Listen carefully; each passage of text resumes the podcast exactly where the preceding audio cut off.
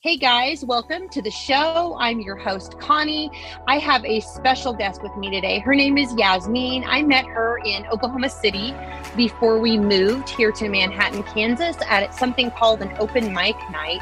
It was a really amazing opportunity for people that love Jesus, have different giftings to come out and share um, there was all sorts of things. There were rappers, there were um, poets, there were, which Yasmin was a poet. There were people that did spoken words and gave testimonies. And it was just an incredible night where many different diverse people got to use their diverse skills to bring glory to God. And that was done through a really neat radio station, Jam OKC. So look them up online because they're really neat and they are supportive of um, new people into the ministry and people in their giftings. But through that opportunity, I was able to meet Yasmin. She has an absolutely incredible story. You know, you meet people from time to time who have um, really impactful testimonies or really impactful things they've been through. And then once in a blue moon, you find somebody that their story makes your jaw just drop straight to the floor the adversity that they've been through, um, the faithfulness that God has shown in their new emerging self coming out of these incredible trials. And Yasmin is one of those people. So I have asked her on the show today. She has a heart for Jesus. She's sold out 110% to him. And I've asked her to come on and share her story with us. Yasmin, thank you so much for being here. Yes, you're welcome. You're welcome. It's it brings me joy for every opportunity I can to serve the Lord and serve whomever it may be that this reaches. So wonderful. Yeah. So I want to start. Um, I'm just going to let my audience know that we recorded yesterday, didn't we? And we had a corrupted file. so here we are back again because um, it's so important that your message is shared. I I can't um I can't say that strongly enough. I your message is incredible and um so here we are again and we're going to get it out to the people. So tell my audience, I just want you to start from the beginning. Just start telling us about you and about your story and let's get into it. Yeah. So in the beginning I felt like I was reading in the beginning Yes. Um, you know, obviously, I know that I was born to a mother and a father. Um, mm-hmm. And I lived with them, and my dad left at the age of two. So I was told. And so from there, I grew up in a house full of gang members, my uncles, mm-hmm they were a part of the gangs. I grew up in a household that held a lot of bitterness, unforgiveness, hatred, jealousy, just a bunch of darkness. Okay. Let, let me put my phone on silence real quick. Yeah, no problem. Um so growing up, I remember that I would go back and forth with my mom and a s- certain family member. Um and it got to the point where I just my mom kind of kind of left me and my sister there with that family member and okay. this family member they they mistreated me horribly from speaking just horrible things at a young age. I remember hearing things that you know just you you shouldn't tell a child. You you don't yeah. tell a child embrace the mistakes with them. Um, being being hurt in many ways um, being mistreated from this person. And that followed me until i was able to escape but that's further down my testimony. Um, okay. and so receiving all this you know what does a child do with it when she can run yeah. to no one in her family? No one's bringing her up the way she ought to be brought up she yeah. is alone, surrounded by people, yet alone. So I turned to the only thing I could, and that was self harm. Uh, I began to self harm. Um, what age would you say that you began to self harm? I'd probably say starting at let me see. Mm, probably, I want to say 14 or 15, around Okay. that age. And did that like was that like cutting and stuff like that? yeah. Cutting because i didn't really have freedom in this household Yeah. so i literally would find any object i could just to harm myself. Um you know i i remember i'd always be sent out a lot to stores no matter what time of the day night. And i remember during those little times you know that was just i'm alone i'm free i would Yeah. i would talk to myself all the time because i just i only had me. And but i remember also i always believed that there was a god. Um we went to church here and there. Um and i remember during those walks many times i would just daze up at the stars and sometimes i would speak asking for help asking why. And sometimes i would just stare and i would feel something in me that just knew that I, although i'm not talking Yeah. God is hearing me. So, you know, God God had been in my life, but as I grew up, continuing in that being mistreated, I started to not care so much about him because I seen he wasn't doing anything about it. I was still facing Mhm. these things. And um, you know, growing up as well, I my innocence was taken by multiple men. And I just had so much upon me and no one to tell it about, no one to helping me or anything like that. So We talked yesterday a little bit about, you know, you had shared just the extensive abuse that you had suffered as a as a young child, and part of that abuse was um, people speaking death over you in Yes. the form of words, negativity, and then every relationship that you had had with men, whether it be your father or family members or people that you met, they all manipulated you and ended up treating you not as the Lord created for a man to treat a woman or a young girl or a father to treat a daughter. And so, in your formative years as a little girl, your view of men, your view of relationships, and certainly your view of your your perception of the world and being safe was so distorted and broken. Um, just because no one was doing the right thing by you, no one was leading you or keeping you safe. And so I just remember us talking about that. I just wanted to bring that back up. yes, and that that's exactly everything I experienced growing up. Um and it was horrible. Like it, it was just bad that I I I I pray that no child have to go through that, but I know that they do because of the world we live in, Yeah. and I understand that now. But um, I, I just I'm glad that you break it down for them like that, so they understand and they get the vision of just how bad my life was. But going down further, it, it starts to get Mhm. light, that light. Um, so, you know, I continued there. Um, I started getting to the age where I could, I basically could say no. I started speaking up, but that didn't make Mhm. things any better. So finally, I I just stayed with my mom one day and I told her I'm not gonna go back. I mean, you can't. I'm at the age where I feel free now to say I don't want to go back. So I, I began to stay with my mom. This is during middle school. Okay. During this time, finally, I'm going to middle school. I'm introduced to a whole new world because I didn't really go to elementary in my youth just because of how bad my life was. I was kept isolated. I would go maybe for a few months and Okay. just take me to school and I wouldn't go. So my life was pretty isolated. Besides being around family members. Um, so I'm now going to school every day, middle school. I'm entering this new world. Um, I remember I was still and middle school is no joke, is it? Middle Yeah, school no. is you're tough. open to like a whole new world. Like many things. overnight.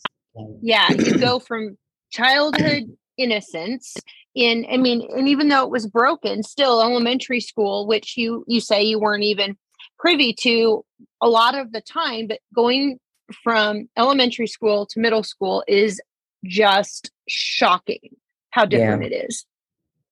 Yeah.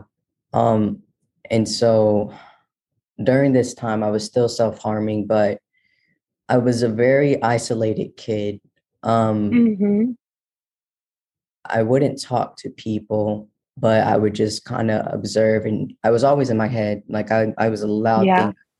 Literally, my head was like an escape place to get away from my surroundings and stuff like that. But um, during middle school is where I was introduced to an attraction to the same sex. And it started off as I had someone who would talk I would talk to and um you know we started to grow a French a little friendship there Mhm. but I noticed a feeling of jealousy arose when I had seen her with somebody and I was confused with these feelings and I didn't really have Yeah. anybody to talk to about them, you know? And Mhm. so I would take it home and there was nothing re- really I could do about it but just allow it to grow. So finally, I do pursue a relationship with the same sex. And that's when I realized I'm what everybody says a lesbian is. I'm that. Mhm. Okay, Mhm. hmm, let's pick that part and make it a part of my identity. Cool. So I Okay. continue middle school in that.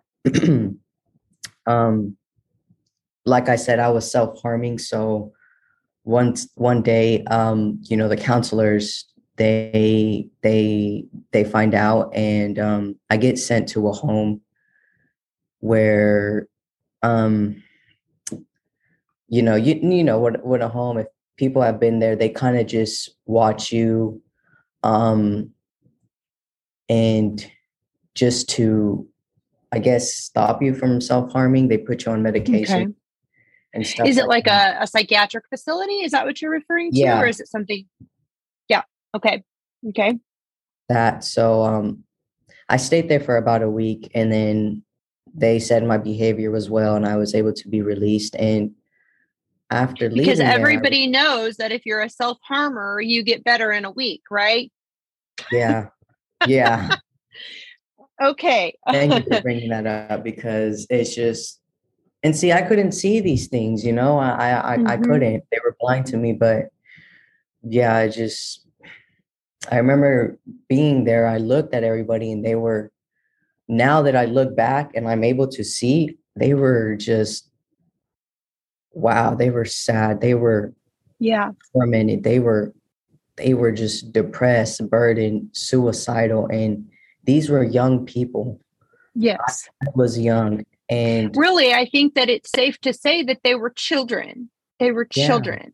Children that have been repeatedly exposed to acts of destruction and desolation because our minds as children we don't have the say you know who our parents are going to be or what lifestyle we're going to grow up in we are often as i as i said yesterday a little bit just conceived with thoughtlessness not always but a lot of the time nowadays it's like kids are a byproduct of uh, wanting a desire to want to have sex and carelessness, or we are conceived out of a desire to fill a hole in our parents, um, where they think that a child is going to meet their own needs and their and fill their own brokenness.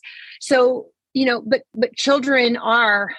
The Bible says that they're gifts from the Lord, and um, you know there there's this time in our lives at the beginning where we don't come into the world knowing what to do and having um, the n- necessary means to carry adult burdens and process adult things. That's why God gives us caretakers, He gives us mothers and fathers.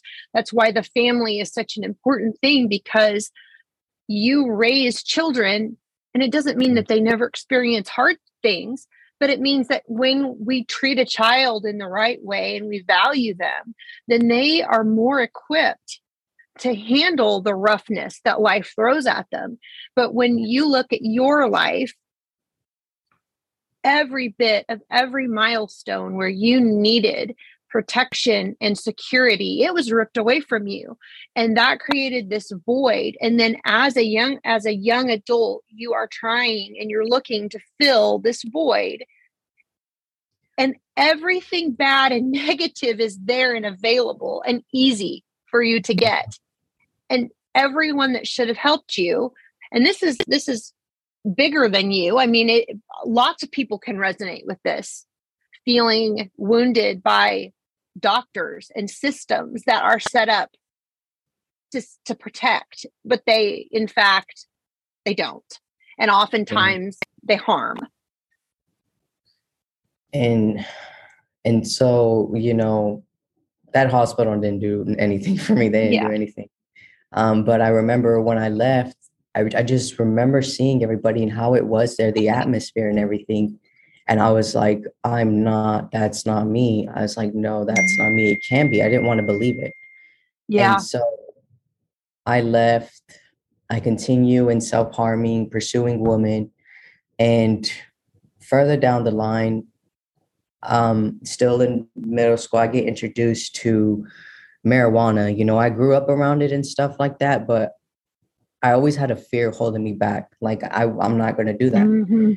I'm not going to pursue that. I'm better than that, and I won't allow it. But sure enough, I found a group where the reason I like being with them is because I could be in their presence yet isolate myself, and I wasn't alone yet I was. But I like that. I didn't need to speak mm-hmm. in order mm-hmm. to hang around them. So Jazmin liked that. She wanted that. So um you yeah. felt accepted. Yeah, you know. Mm-hmm. I felt like I belonged there. And um but they they would smoke, they would drink. And so of course they would offer me that. And I thought, you know what? At this point, why not? Why not? I have all the reason to. They would describe it in a way where like it brings you joy, it takes the pain away. That's always how they would describe it. It takes the pain away and that's um, what you wanted, wasn't it? For the exactly, pain to stop. That's what I wanted. So I thought, why not? And I began to smoke um, and drink as well, but it wasn't as bad as it got down the road. And so I'm pursuing that. And in the middle of that, I also get introduced to another group of friends that don't go to my school, but I find them online. Uh-huh. We start connecting. Um, and I meet with them one day and I'm like, these are my people. And yeah. in the quality, it was because they had been broken as well. They understood. I seen mm-hmm. it in mm-hmm. them. I seen the poverty, the poverty they grew up in. And I'm like, yeah, these are my people. Okay. And you know, they also were a part of the LGBTQ community. And so okay. I remember I would kind of be open with them and I would share with them, like, I was like, I don't like how I feel in these clothes. I don't like my hair. I don't like how I look. And I remember one of them, they were transgender, which I did not know what that was at that time.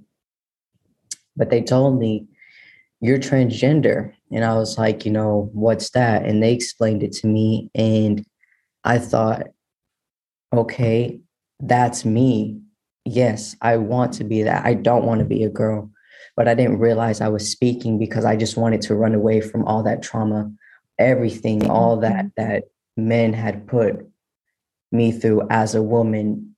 I didn't know how to heal it. No one ever showed me the true mm-hmm. way of healing. And so I started to, you know, uh, transform into the whole male. I want I want to bring back a couple of things that I remember that you said yesterday in our interview. Um, that the file got corrupted. I can't help but when I say that. Um, but you had said, you had told us how old you were when this was going on, and you were still in high school, right? This was. This is still in middle school. Still in middle school. Okay, this so you are deciding school. that you are now going to be transgender in middle school, right? Yeah. yeah okay. Yeah. So that's important because it's just important.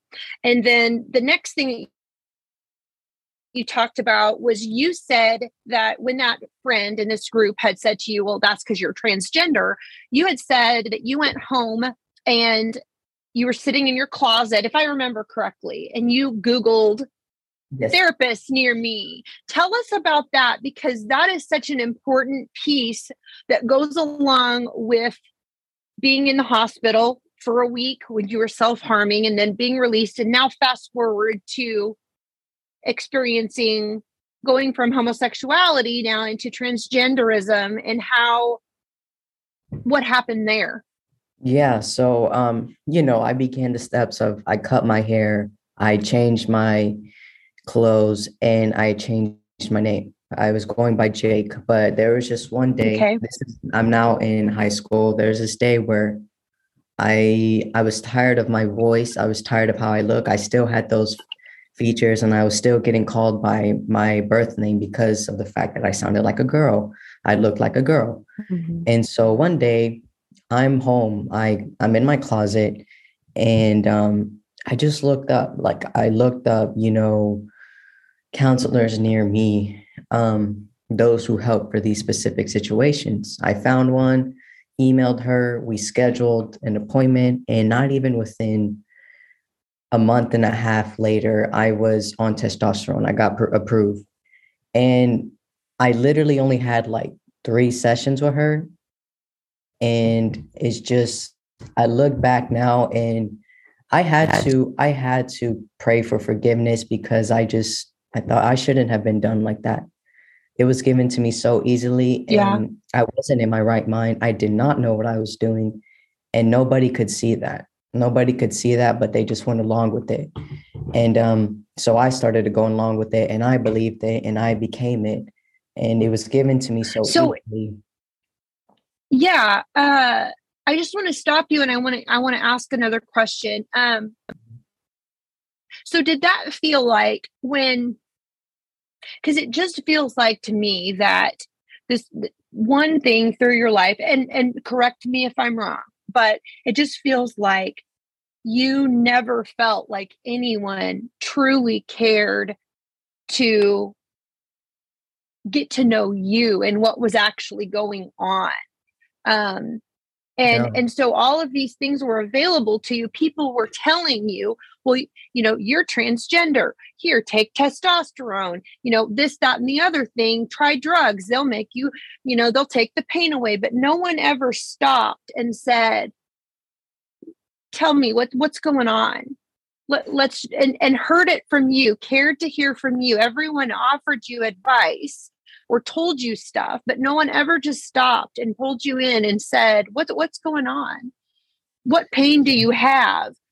How are you? You know, what can what can we do to what what do you need? Do you even know what you need? Is that is that um what what, what do you think about that? Is that accurate or not really?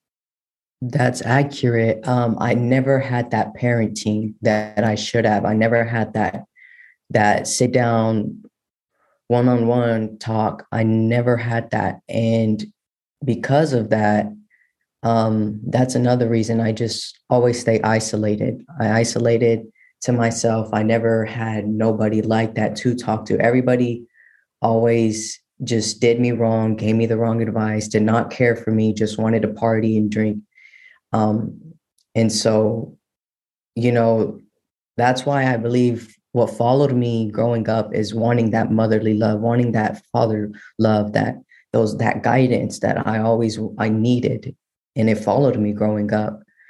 And, so, um, a question that I have, and I don't know how I don't know if this is, but it, it, it makes me wonder: Do you think that you pursued homosexuality because you wanted the motherly love, but then ultimately pursued transgenderism because you wanted to be the man that you didn't have in your life? Is that is that a possibility or what what do you Well, I know for a fact a reason that I pursued it was because um it was an escape of Okay. many times that I'd been, you know, my my, my innocence taken by men and just hurted Yeah. by men, sexual abuse many times. I know it was an escape of that, but that that always followed followed me, like I said. Um the the world calls it, you know, mother issues, daddy issues. And uh, I never thought about it Mhm. like in that way though. Um I know I just I I know that I did seek that motherly comfort, that motherly guidance in relationships. I couldn't see it back then, Yeah. but looking back now, I see it.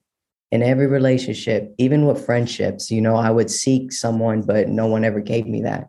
Um, but when Yeah, it came yeah. to the transgender part, I I was a horrible person. I remember that. Like mentally, my mind Mhm. was corrupt Yeah. my heart was corrupt. Um, gro- growing up, I was always told that my dad was uh, a woman beater.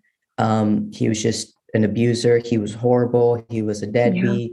I was told all the things about my dad, and I didn't say this yesterday because it it didn't come to mind. But you know, I did become that. Like as Jake, I was I was bitter growing up being told your dad's a woman beater my heart started to conform to that like in a way Mhm. that women i would mistreat them like not physically but like with words as jake i would bring that upon women Yeah. and i don't know i just i just see that i see a little resemblance always being told what my dad was and allowing a part of that to Yeah. jake be molded into jake and it's just twisted how it all works and i can't break it down but Mhm. I didn't know I, I didn't know all this i was just going by life to what was available by, available to me um pursuing many things not knowing the consequences the you know what i should have been warned of and um Yeah. but yeah i never thought about it in that way so Okay. I I just want to talk a minute just about the daily emotional pain.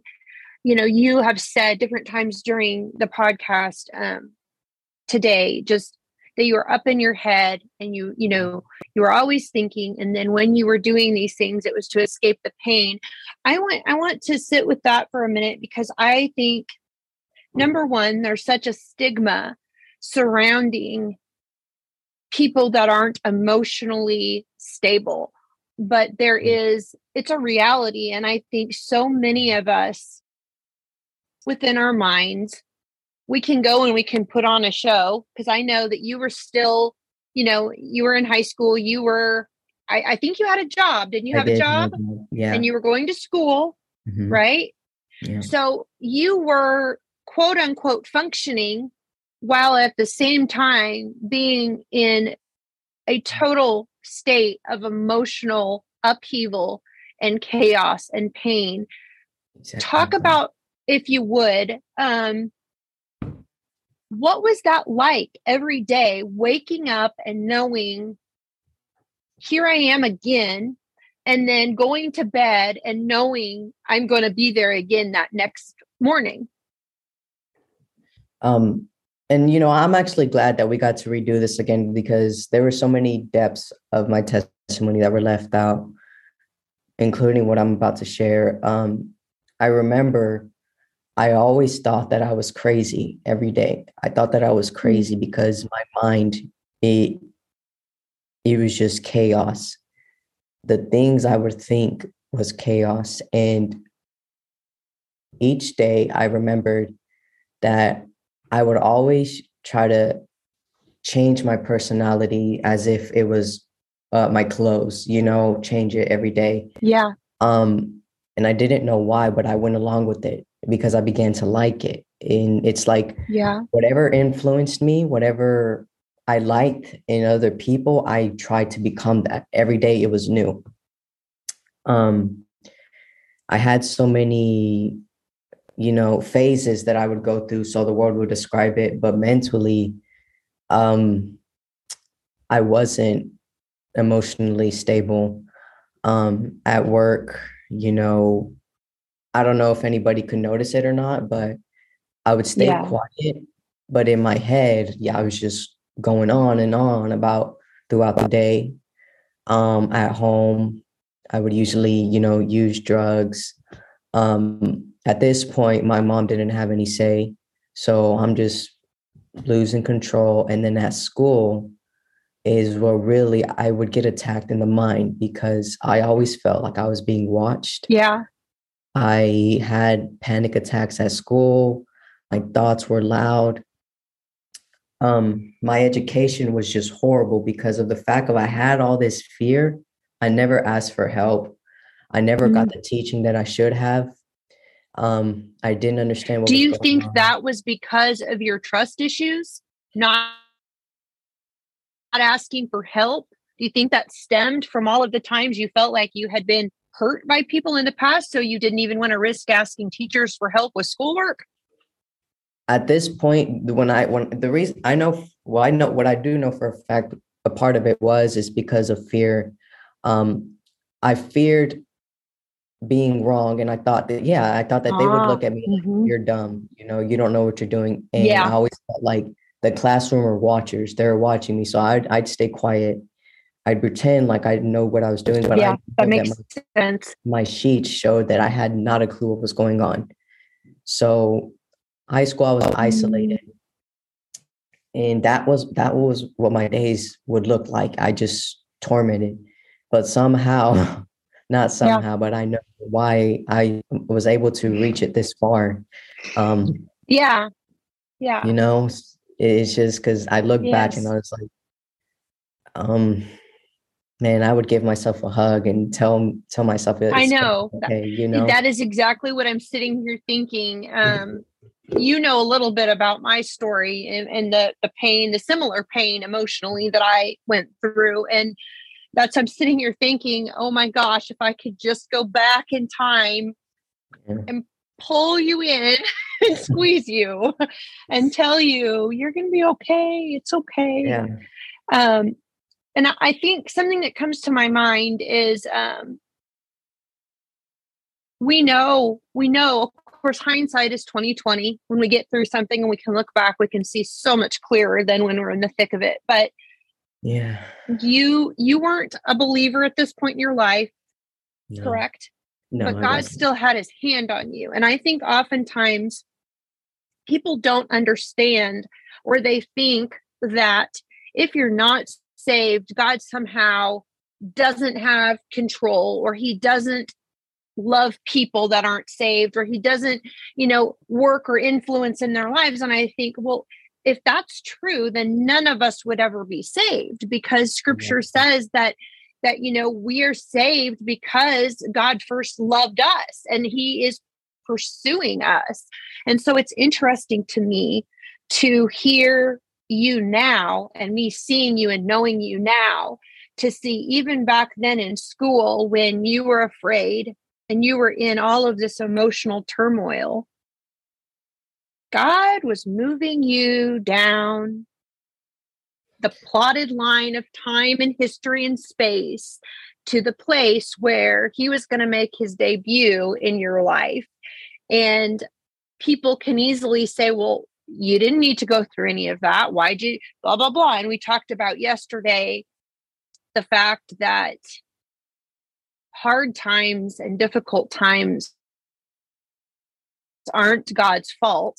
They are a choice that was made in the garden. And the sooner that we can just come to terms with the fact that sorrow, sin, suffering is a part of this life and it has nothing to do with the faithfulness or the goodness of God, but exactly the opposite because the fact that God still ushers people through their hard times into his glorious plan for them is only mm. evidence that the God that we serve is good and faithful and that we are the ones that are not faithful.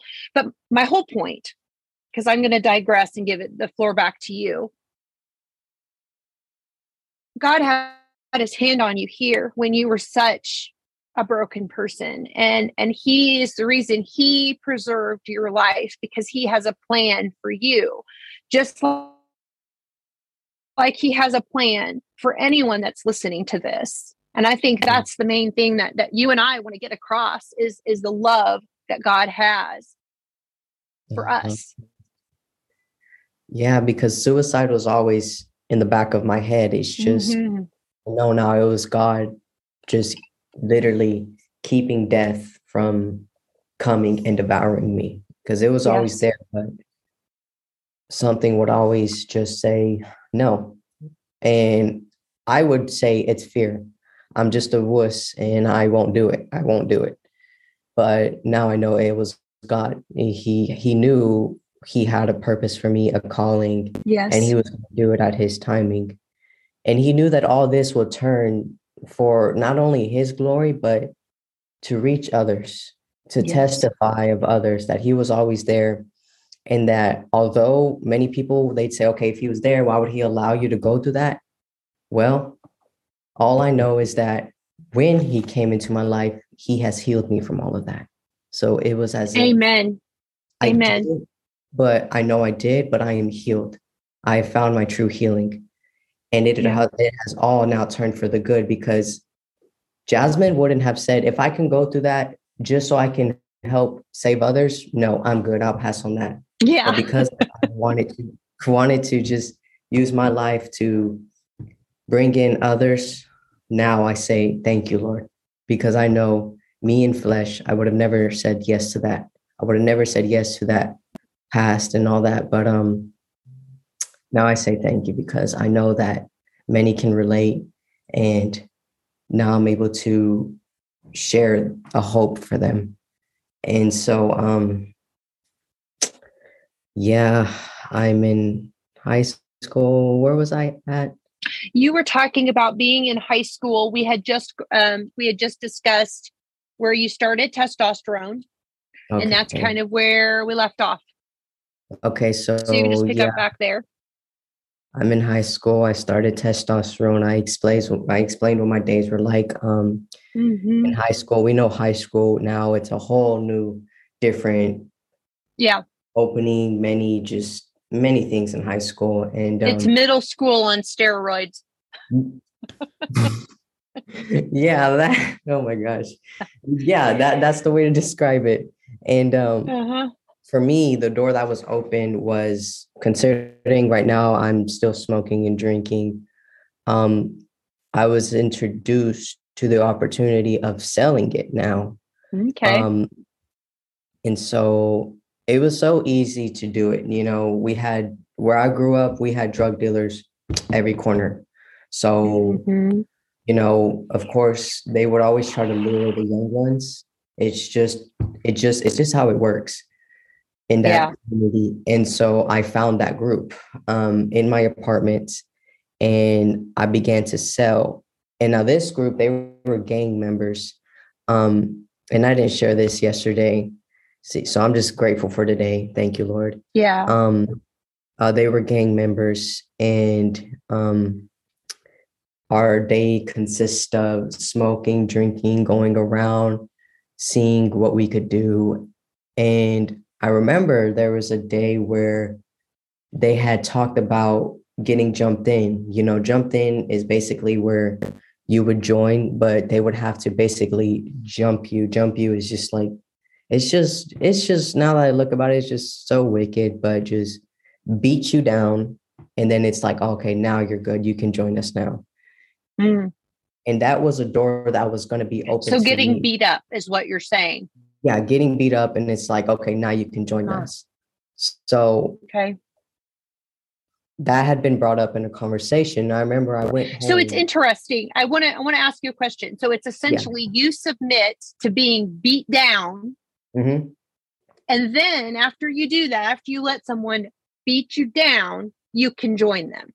Yeah, it's actually the group. Like they they they would choose like the head of the group of the gang and they would give you a beating and then after that beating you take it and it's like okay that proves you are you qualify for this gang that's how it is and so i remember i took that thought home and i and it's just by the grace of god because i don't know how my life would have turned if i would have pursued that but i just once again i called it fear but fear in me was like no i'm not going to do that like no You're right. That's wicked.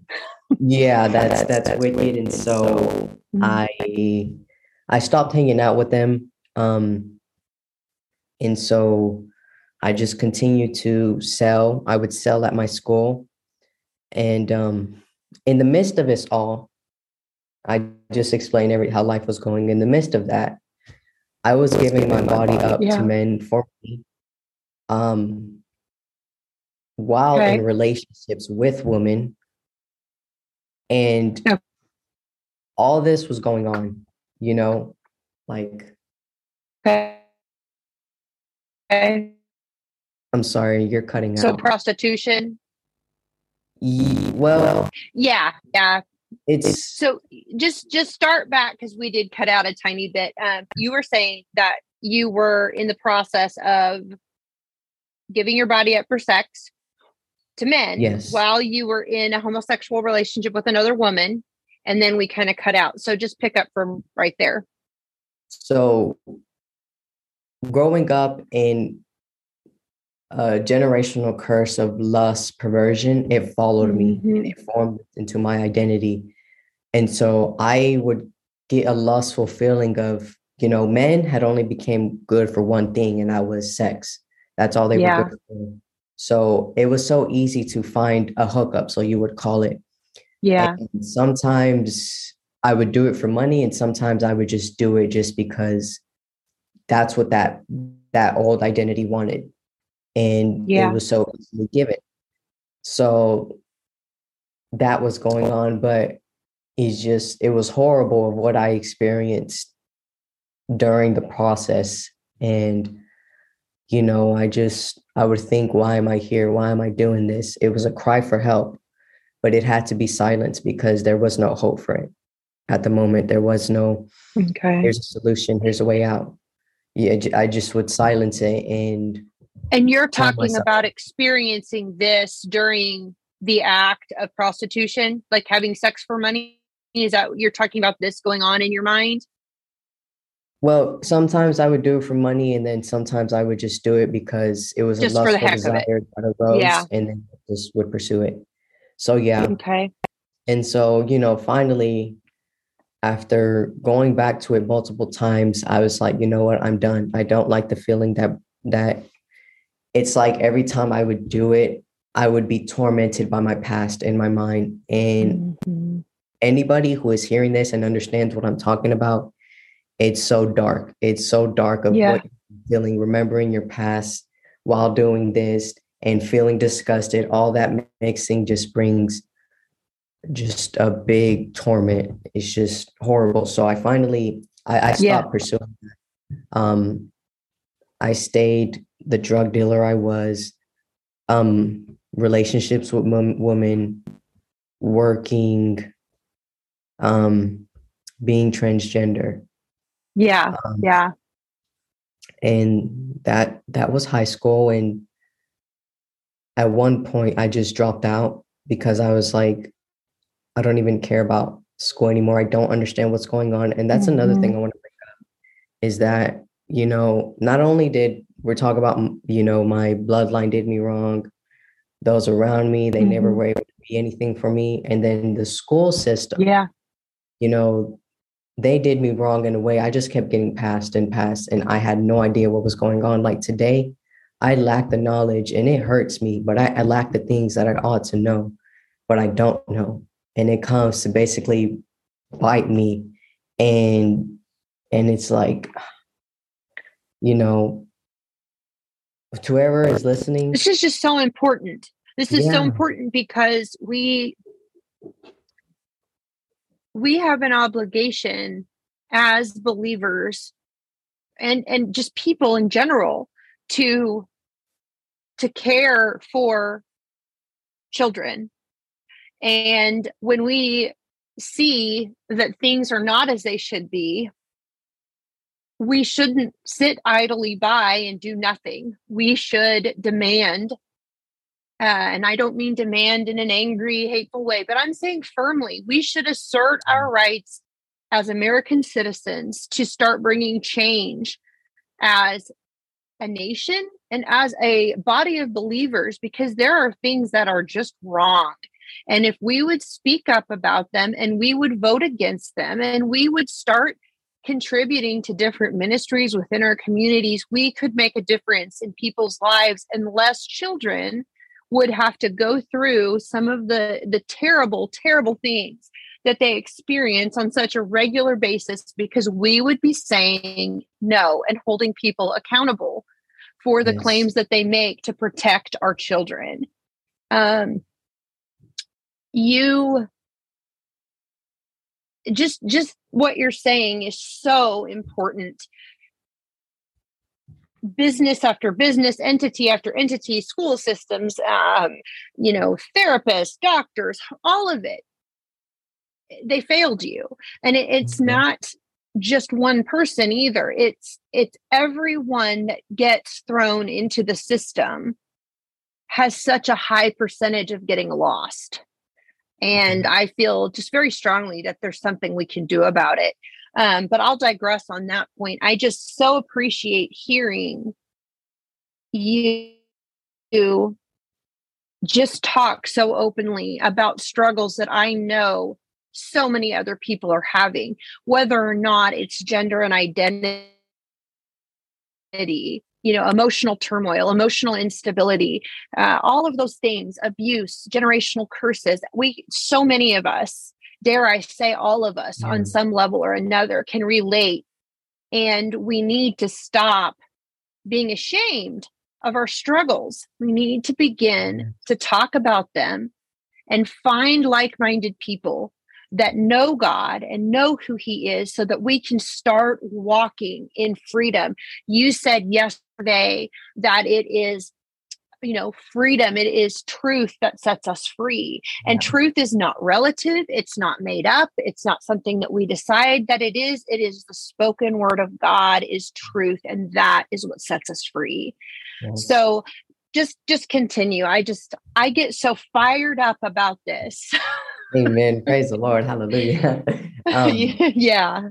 But the school topic is something that I do believe, and if I'm willing, if it be the Lord's will, the Lord will, you know, use me as well to tell kids in middle school, high school, heck, elementary that you know if you're struggling if you know that you don't understand what's going on or whatever it may be I ask mm-hmm. for help ask for yes. help because it comes to it comes uh, it comes after you as you grow up and become an adult things get real yes it does and and so um another thing i want to say before i continue is a lot of people they don't speak of their problems like i did because they think it's their fault and mm-hmm. they believe this lie of it's my fault it's all my fault and stuff like that and that keeps them from from speaking and releasing all these things and just bottling all yeah. up. It's just yeah. it's not good bottled up. Um I'm not saying if you don't if you don't trust man, trust God. Speak to him about it. Yes. Yes. someone who you can trust them and I, I testify of that. Um, but it's not your fault. It was never your fault. What was done to yeah. you is just it was just evil and wickedness that just lures throughout this world and yeah yeah just it's not their fault and so um and another thing is you're you know you talked about the generational um, curses following you of lust and jealousy and perversion and we don't know i mean i don't know how many generations have struggled with that within your mm-hmm. bloodline but it would probably be safe to say it would be a number of them but what yeah. is interesting to me is that I feel so strongly that God is using you as a deliverer for your family line because he is bringing you out. And so, what we see is that just because there are generations of families and bloodlines that are in a certain sin pattern or a certain dysfunction pattern, that there is the opportunity to break free of that. And mm-hmm. God brings about saviors for family lines that he is ushering in. You know we hear about types of christ you know in the bible you know david or joseph whatever. You are being used to break these curses within your family and the generational line that's moving forward. And i am always astounded at how powerful god is but how even when we have been walking in generational lines of depravity, he will raise someone up to help break those curses. And I believe that that's what you are. In part, that's what you're doing for your family. Yeah. And I, I witnessed it throughout my family. Like it started with one and then another and another. And our, our bloodline is just beginning Shifting. to get saved, you know? Yeah. And um, Mm-hmm. But the thing I want to say is that generational curse was following me. And yes. because of it, I can only imagine how many people I hurt. I hurt people. That generational curse followed me and it just it just made this big just evil mess and because of it i hurt people but um we're gonna continue down the story. That's something I, I wanted to share because okay, I believe that as people, we don't want to hurt other people. Yes. Although you we people may see, oh, that person is evil, they don't care. Inside, we don't want to do it, but we we like we don't know how not to do it, you know? Yes. But there was a hope yes. even for that. Yes, so, amen. Um high school it just it was just going by and um let's see so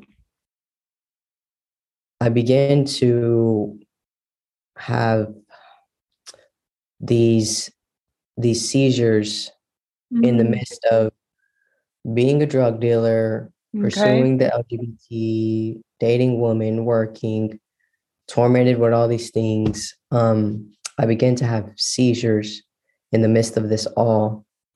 And um, I go to hospitals, you know, because they I'm I'm feeling mm-hmm. like horrible, but each hospital is just telling me it's because of the weed you're smoking, it's because of the drinking, it's a bad reaction, stop doing it.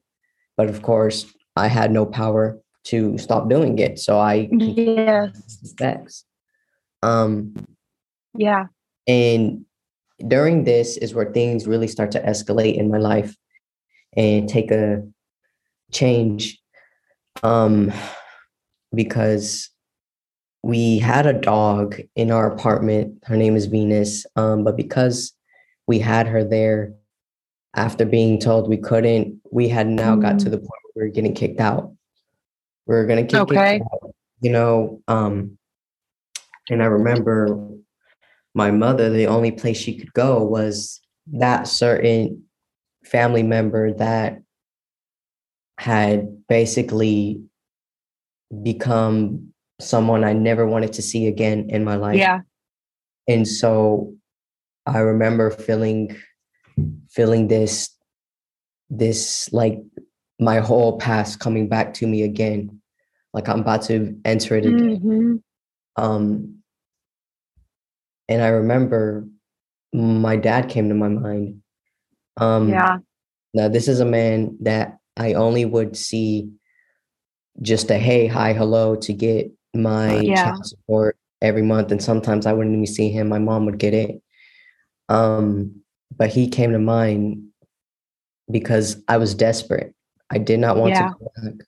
I, I needed some I needed to find somewhere. And so I, I gave him a call. At this point, his daughter is no longer his daughter. I'm Jake. He doesn't know Mhm. this. Um, and I tell him, like, hey, can I live with you? We're getting kicked out. I do not want to go back Mhm. there because they treated me horribly. And he says, let me talk to my roommate about it, calls me back. And it's just amazing that God knew what he was doing. And as I get Yeah. down in my testimony, y'all are going to see why. God literally was Yes. orchestrating Yes. this all, and I couldn't even see it. His hand was upon me as I as I I described just how everything I was Mhm. doing, how I was. God's hand was still upon me. He was still ordaining my life and shifting it in the way it ought to go. And so he said, Yes, I move out as soon as I can. Now I'm living on the south side of Oklahoma City. I no longer work in Bethany, no longer go to school.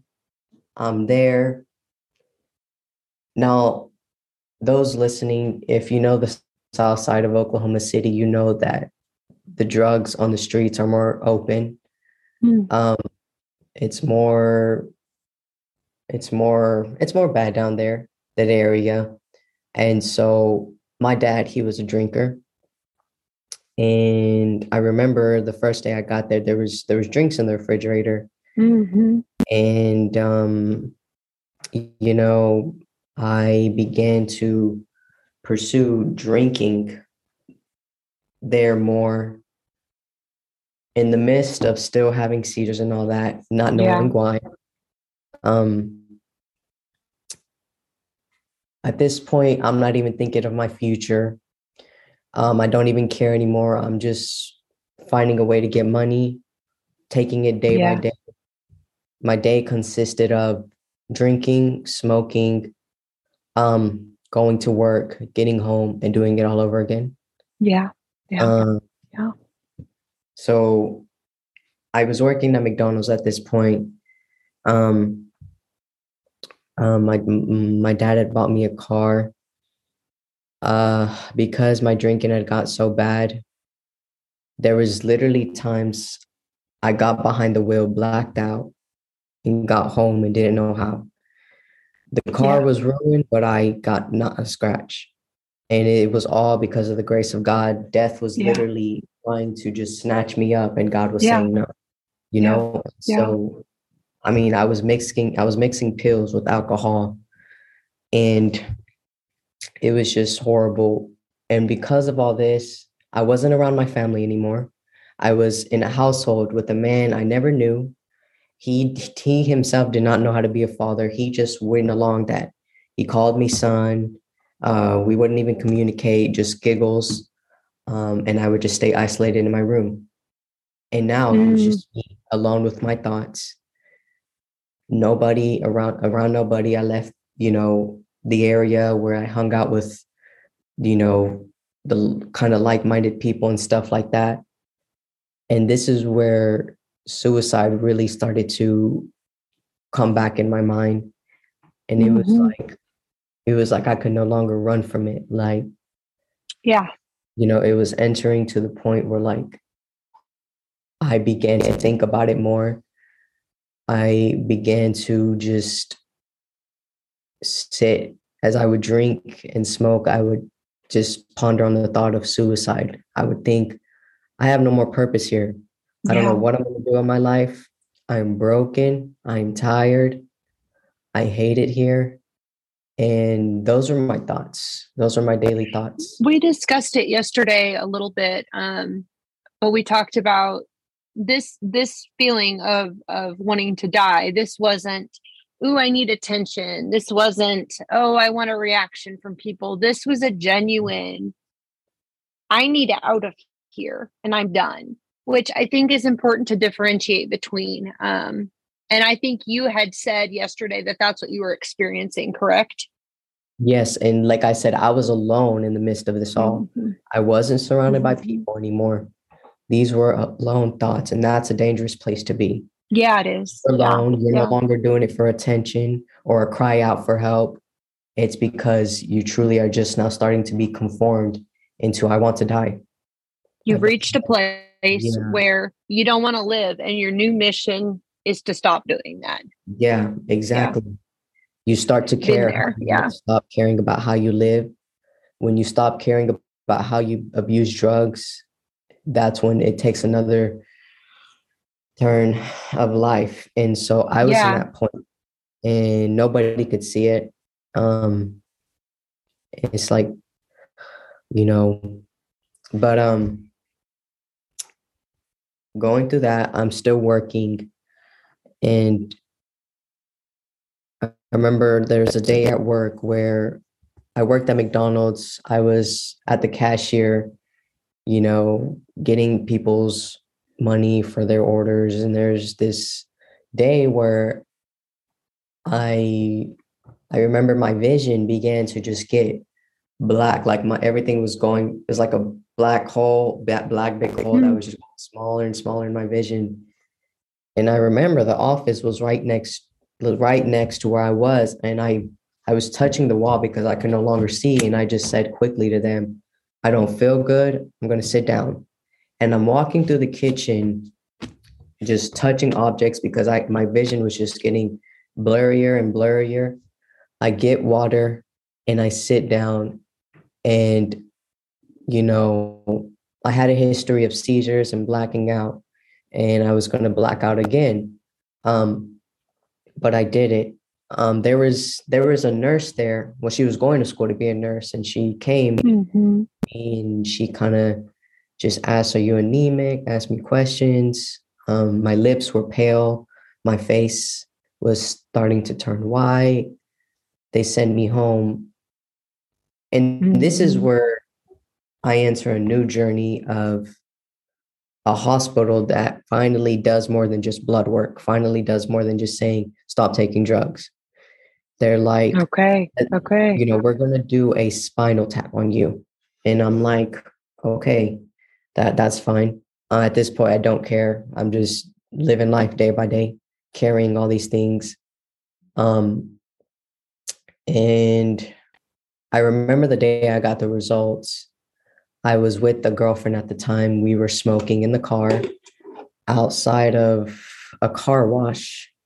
And um, mm. I remember he called me and he was talking and he's he tells me he's like you have leukemia and me growing up with the history of never being taught things, mm. you know, I didn't know what that was. I thought that was just, okay, go get an over the counter medicine and you're good. I'm thinking it's some, a cold or something because I had no idea what leukemia was. And I guess he could tell because I'm just like, okay, okay, cool. He could tell in the tone of my voice. Not the normal response when someone exactly. gets a cancer diagnosis. Yeah, exactly. He's like, yeah he's like, you have cancer. He, he finally brings that word that, you know, I'm like, mm. I sit there and I'm just, he's talking and it's like everything's quiet. I'm just, I can't hear him. I can't hear the girl in the driver's seat. I can't hear nothing. I'm just like, I'm just taking that in. And we hang up. I continue to smoke. And then finally, like, I'm thinking, I'm not going to tell nobody. But I didn't have the strength to do that. I finally just say, he just told me I have leukemia. And I kind of, I kind of think wow. like, okay, this is the way I'm going to die. I'm going to die from cancer. Um, okay. And, you know, he scheduled me to the very next day to go and have a port uh, placed in my chest. And now, wow. now I knew without him telling me, I knew that I could no longer smoke and drink. Mm-hmm. And a mm-hmm. part of me was like, okay with that. But another one was another part of me was like, I need wow. this. I can't stop. And so, so, so today, let's kind of wrap up and let this kind of sit with people because yes. when we pick back up at the next the next time because there's going to definitely be a part two, possibly a part three. We'll pick up right here. But just leave our audience with the cliffhanger of how are you feeling? You know, you talked a little bit about it when you got the diagnosis in the car, but the days following that, what was that like for you? Um, scared, hmm and okay with the idea of dying, wanting it. Yeah. And uh, let's see. Did you feel sad?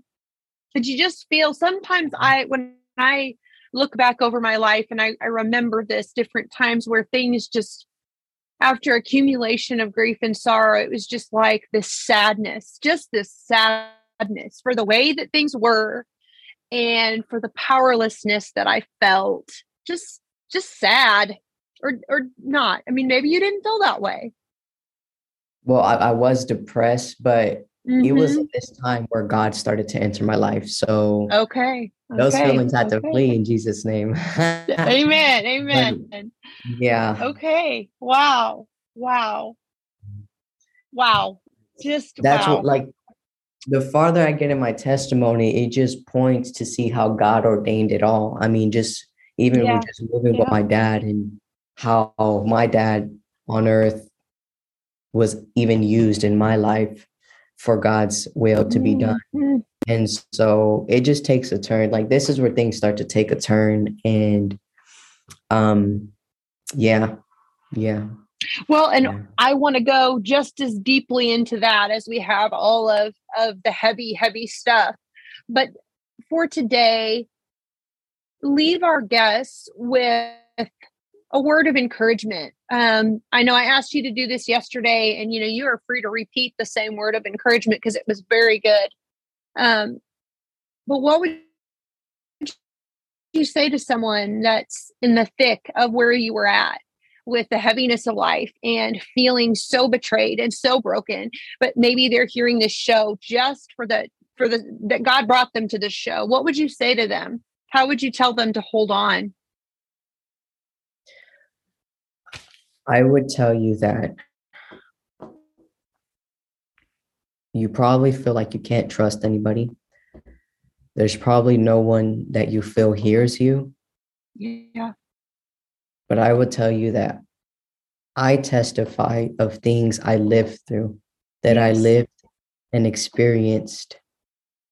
Yeah. And many times I ran from God because part of me wanted to put the blame on him mm-hmm. but I just I ran with that thought. But um everything worked out how it did in my life for the good. yes But for you right now listening, I tell you that number one, God is real. He's real. No, I have not seen him, but I have seen him in my life yet. yeah He has made himself known to me in a way where I can't deny it. No man can tell me no, but he is a real look Mhm. because of this. I would say, I can't believe it. Just like I see her in front of me, I see God in my life. amen He has proven himself multiple times. So, all the more, he's in your life as well. And I encourage you, Yeah. and I said this yesterday, and I'm going to say it again because it's important. Mm. I gave many things in life a chance from yes self harming. I believe that that could take the pain away. Smoking weed, drinking, transitioning, woman. I gave all these thi- things a chance for what? To cover up the pain I was feeling. So I tell you, if you're in any of these things, why not give God a chance, whether it be a form of prayer, whether it be a form of going to church, whether it be a form of listening to worship or reading the Bible for yourself. I say it as test God and ask Him if you're real and I'm willing, please help me.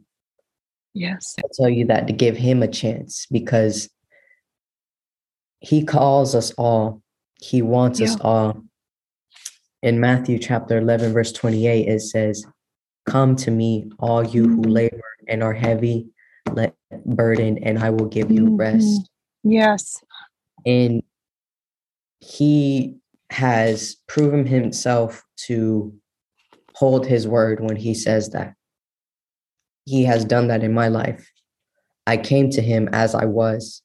I came to him in prayer, believing that mm-hmm. I guess I'm going to try this out as well. And yeah, it was that that willing that little seed of hope in me hoping i hope this works i hope it's not like the drugs i hope it actually does help me that hope that yeah. little seed of hope that was placed from me and him changed my whole life the yes. drugs never did yes. that for me they made it worse yes being suicidal never did it for me it made it worse being in the LGBTQ never did it for me. It made it worse. Woman never did yeah. it for me. It made it worse. But God, but God, not only did He change mm-hmm. my life, but He helped heal all the things that had been brought from those things that I just listed. Every pain that those bring, those things brought me, He healed that as well. So I tell you that, and I testify. I love that. It's real. It's real because yes. I've lived. It. Um, I've lived it. It isn't something man has forced me to say. It isn't something that your church has forced me to say. It's nothing like that. It's my life experience that I'm telling you. Yes. Happened. So that's what I leave. And testimonies are so powerful because they cannot be argued with. Yes. And especially yes. when you see someone, not only do you hear someone speaking something, but you see them living it out, which is so evident in you and you shared that bible verse and i i wanted to share one as well the scripture says in psalm 34 19 it says many are the afflictions of the righteous but the lord delivers him out of them all. So it's important to keep in mind that we will suffer but we don't suffer without having the hand of almighty god filtering what's going on in our lives, but also protecting us as we go through it. And then the last verse in Psalm 34 is, is verse 22, and it says, The Lord redeems the life of his servants. None of those who take refuge in him will be condemned. And there's also a verse that says that the Lord is near to the brokenhearted. Mm-hmm. Near not far, not careless or thoughtless or indifferent, but near. And to be near to someone that is brokenhearted means to carry that burden, to love them, to hold them, to provide safety for them while they grieve. So the Lord is near to the brokenhearted. And then it says, and he saves those who are crushed in spirit. So if you are crushed in spirit, you have a God that not only is near to you, but wants to save you. And what I'll say is that you all heard of how I just testified of my life. And this scripture, the scriptures that were just read, just testified, just resembled my life, what I just explained. Mm-hmm. He was always mm-hmm. with me, even while I was broken and stuff like that, experiencing all that torment. He was with me. Uh, there was many forms of ways he was with me. I came to him and he brought that rest that he promised he would. So yes. his word doesn't contradict itself. Yes. His word is literally alive. It literally yes. became alive in my life and it has become alive in many people's life and it lines up with the word what God does in our lives come to line up with his word and what he said he yes would. That's why Amen. I say that's why I say he's there. Amen. That's why she testifies of it. And so give him a chance. Yes. Give him a chance. Yes. Quit running. And um, why not? You know, what else do we yeah. got in life? You know? So amen. Amen. That's yes, amen. So guys, this is all for this episode of the Weed Seeds of Beautiful Things. You can follow Jazmin Medina on Facebook and Instagram. I will link her accounts in the show notes below. Be sure to share this episode with your family and friends. And Jazmin and I have talked behind the scenes. She is going to be coming back on the show to share the rest of her incredible and life changing testimony of God's goodness and restoration. I want you to share this episode, get it out there because there are people, maybe even if it's not you, you know someone who needs to hear this encouraging word, this truth about who God is in the face of who we are as sinful humans and how He does and can and will restore us and our lives to be a reflection of who He is so we can bring glory to God and to His kingdom. Jazmin, it has been an absolute privilege, and I look forward to finishing our time together. Thank you so much for being on the Weeds Seeds and Beautiful Things podcast.